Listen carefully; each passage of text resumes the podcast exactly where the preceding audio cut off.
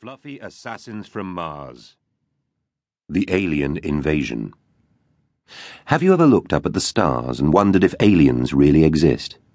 Well, they do. Lots of them. All across the galaxy, bright green eyes are looking right back at us, studying our world as they prepare to invade it. Some aliens already walk among us, but they don't have slimy skin or wiggly tentacles. They're cute and fluffy eat fish, and chase mice. And if they're not already living in your home, you've probably seen them in your garden. That's right. All cats are aliens from outer space. Tiddles from next door is in charge of weapons. Pickle from the post office relays intergalactic orders.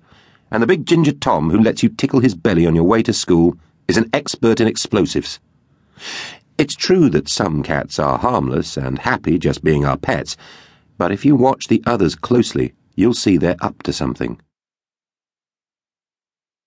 Most of them are spies, plotting in secret and preparing for the invasion. Cats have ruled the rest of the galaxy for thousands of years, conquering every habitable world, and now their sights are set on Earth to complete their evil empire. The feline forces have tried to invade our planet many times before, which is how so many cats got stranded here but they were always doomed to fail, because Earth is home to the best alien defense force in the universe the Space Mutts. When night falls on the Pooch Pound Dog's home, these courageous canines board their spaceship and patrol the galaxy. Man's best friend, defending the Earth against cosmic kitty cats. Chapter 1 The Pooch Pound. Woof, woof, woof. Rocket barked at the top of his voice, which meant a family were visiting the pooch pound looking for a dog to rehome.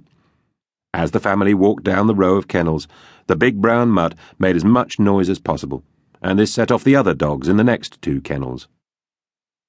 Poppy chased her tail in rapid circles, yapping like a mad thing, while Butch howled and growled and dribbled all over the floor.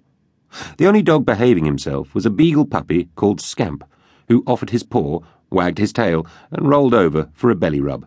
He'd only arrived at the kennels that morning, but didn't plan on staying very long. Scamp gave a whimper as the family were led away and hoped they could hear it over the racket coming from the other kennels.